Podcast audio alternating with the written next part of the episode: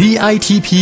สร้างมูลค่าเพิ่มสู่โลกการค้า พอดแคสต์ที่จะช่วยเพิ่มมูลค่าสินค้าของคุณในตลาดโลก จัดโดยสำนักส่งเสริมนวัตกรรม และสร้างมูลค่าเพิ่มเพื่อการค้า กรมส่งเสริมการค้าระหว่างประเทศกระทรวงพาณิชย์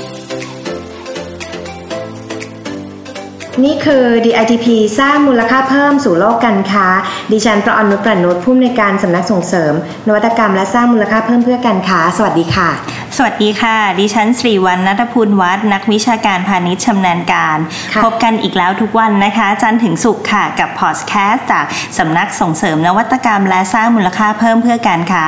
กรมส่งเสริมการค้าระหว่างประเทศ กระทรวงพาณิชย์ค่ะค่ะเพราะยุคนี้นะคะ การค้าโลกแข่งขันกันอย่างรุนแรงนะคะ โจทย์ก็ซับซ้อนนะคะ เราจะมาช่วยเพิ่มมูลค่า เติมแต้มบวกให้กับสินค้าของคุณได้อย่างไรนะคะ ให้แข่งขันในตลาดโลกได้ค่ะ ค่ะ ก็คุณประออนนุชค่ะเจ้าไวรัสโควิดค่ะ ก็ค่ะทำให้เราได้สร้าง new normal อะไรหลาย ๆ อย่างขึ้นมาให้กับมนุษย์โลกเรานะคะ อย่างหนึ่งก็คือเป็นกระแสการอนุรักษ์สิ่งแวดล้อมละค่ะจริงค่ะซึ่งในวันนี้นะคะเราก็ได้นำข้อมูลที่น่าสนใจนะคะ จากสำนักงานตัวแทนส่งเสริมการค้าณเมืองฮิโรชิมาประเทศญี่ปุ่น ซึ่งญี่ปุ่นนะคะก็เป็นอีกประเทศ คู่ค้าสำคัญของไทยนะคะ ได้มาค่ะแชร์ให้คุณผู้ฟังได้รับฟังกันค่ะ ค่ะ ญี่ปุ่นนะคะก็เป็นประเภทประเทศหนึ่งนะคะที่เขาอินกับปัญหาขยะพลาสติกอย่างมากนะคะ จริงค่ะโดยเฉพาะที่ผ่านมาเนี่ยปัญหามันรุนแรงมากขึ้นนะคะ เพราะว่าขยะพลาสติกของเขาเนี่ยเพิ่มจำนวนขึ้นเรื่อยๆ แล้วก็ขยะพวกเนี้ยก็เป็นพลาสติกที่ไม่ย่อยสลายหรือว่าย่อยสลายได้ยากนะคะ ค่ะ ซึ่งจริง ๆ ปัญหาที่ญี่ปุ่นพบนะคะ ก็ไม่ต่างกับประเทศไทยหรือว่าอีกหลาย ๆ ประเทศเท่าไหร่นะคะ แต่ว่าค่ะญี่ปุ่นก็จะค่อนข้างสาหัสนิดนึงค่ะ ตรงที่เขาเป็นประเทศที่มีปริมาณพลาสติกที่เป็นแบบใช้แล้วทิ้งนะคะ ต่อค่ะคนมากเป็นถึงอันดับ 2 ของโลกรองจากสหรัฐอเมริกาเลยล่ะค่ะค่ะ ซึ่งในจุดนี้เองล่ะค่ะทำให้ญี่ปุ่นนะคะ หันมาจริงจังค่ะในการนำพลาสติกชีวภาพมาใช้ทดแทนกันค่ะค่ะ ตรงนี้ก็ขอขยายความคุณสิริวัลนิดนึงอะนะคะค่ะให้คุณผู้ฟังเนี่ยได้รู้จักกับพลาสติกพิเศษชนิดนี้นะคะค่ะพลาสติกชีวภาพเนี่ยก็คือพลาสติกที่เขาผลิตจากวัตถุดิบธรรมชาตินะคะ ส่วนใหญ่เนี่ยก็จะเป็นผลผลิตจากทางการเกษตรอย่างเช่น อ้อยนะคะข้าวโพด มันสำปะหลังนะคะซึ่งจะแยกเป็น 2 ประเภท คืออย่างที่เราได้ยินกันก็คือ biodegradable นะคะหรือว่าอีกอันหนึงก็คือเอ่อ compostable bioplastic นะคะค่ะในญี่ปุ่นเนี่ยเขามีชื่อเรียกเฉพาะนะคะว่า green pla 5ซึ่งหมายถึงพลาสติกที่ย่อยสลายได้ตามธรรมชาติ คือแบบพอย่อยสลายในดินแล้วก็จะกลายเป็นปุ๋ยเป็นน้ำเป็นก๊าซอะไรต่างๆเนี่ยค่ะ โห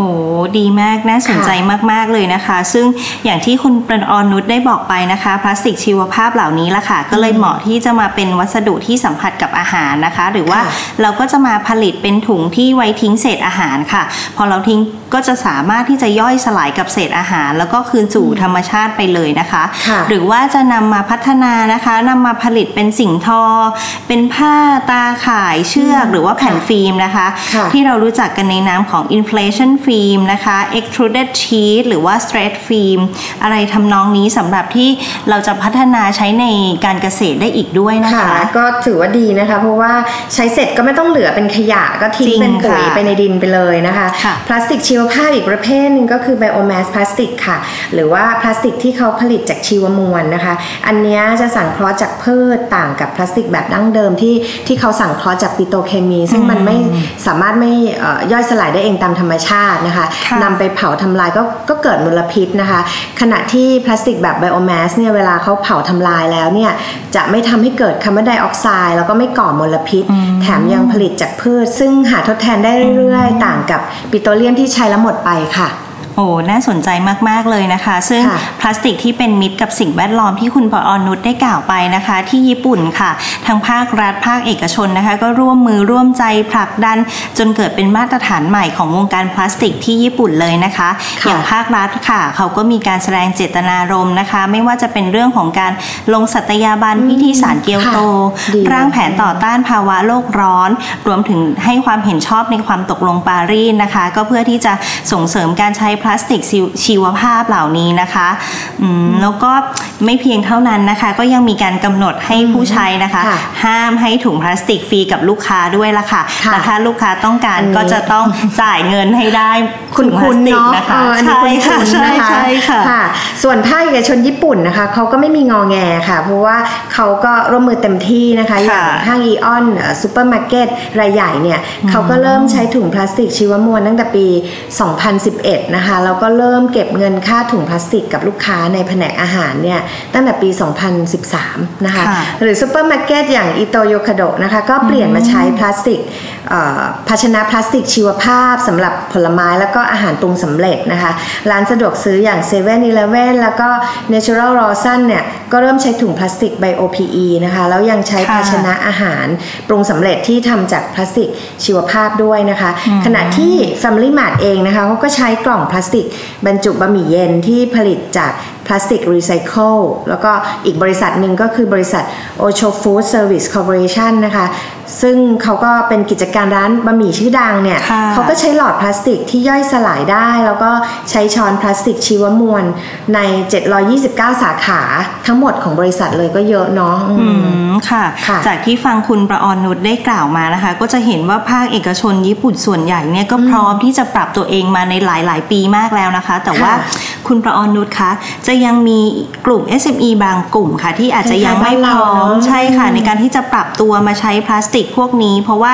ก็ต้องยอมรับนะคะว่ามีค่ะต้นทุนที่สูงขึ้น ซึ่งในจุดนี้ค่ะดิฉันเห็นว่าการวิจัยการสร้างนวัตกรรมอะไรใหม่ๆเนี่ยค่ะค่ะจะช่วยทำให้ต้นทุนในเรื่องของพลาสติกชีวภาพราคาถูกลงนะคะค่ะซึ่งตรงนี้ค่ะผู้ประกอบการไทยนะคะ สามารถที่จะขอรับคำแนะนำได้จากหน่วยงานวิทยาศาสตร์ในบ้านเรานะคะ เช่น สถาบันมีวิหลายจัยหน่วยงานเลยวิทยาศาสตร์นะคะและเทคโนโลยีแห่งประเทศไทยค่ะ เพราะว่าถ้าเรายิ่งส่งเสริมการใช้เยอะๆมากขึ้นนะคะ จะทำค่ะให้เกิด economy of scale ราคาต้นทุนต่อหน่วยก็จะถูกลงด้วยค่ะ จริงค่ะ ทีนี้นะคะนอกจากที่เรามีวัตถุดิบผลิตพลาสติกชีวภาพอยู่เยอะแล้วแล้วนะคะในประเทศไทยเนี่ยทั้งอ้อยข้าวโพดมันสำปะหลังนะคะค่ะล่าสุดค่ะเอ่อสำนักงานพัฒนาวิทยาศาสตร์ และเทคโนโลยีแห่งชาติ หรือว่าที่เราได้คุ้นๆชื่อกันว่า สวทชเนี่ยเขาก็สามารถทำถุงพลาสติกจากมันสำปะหลังได้แล้วนะคะ เลยคาดกันว่าจะมีการขยายการผลิต แล้วก็ความต้องการพลาสติกชีวชีวภาพเนี่ยจะเพิ่มมากขึ้นนะคะตรงนี้ก็ถือว่าเป็นโอกาสของผู้ผลิตผู้ส่งออกนะคะ ที่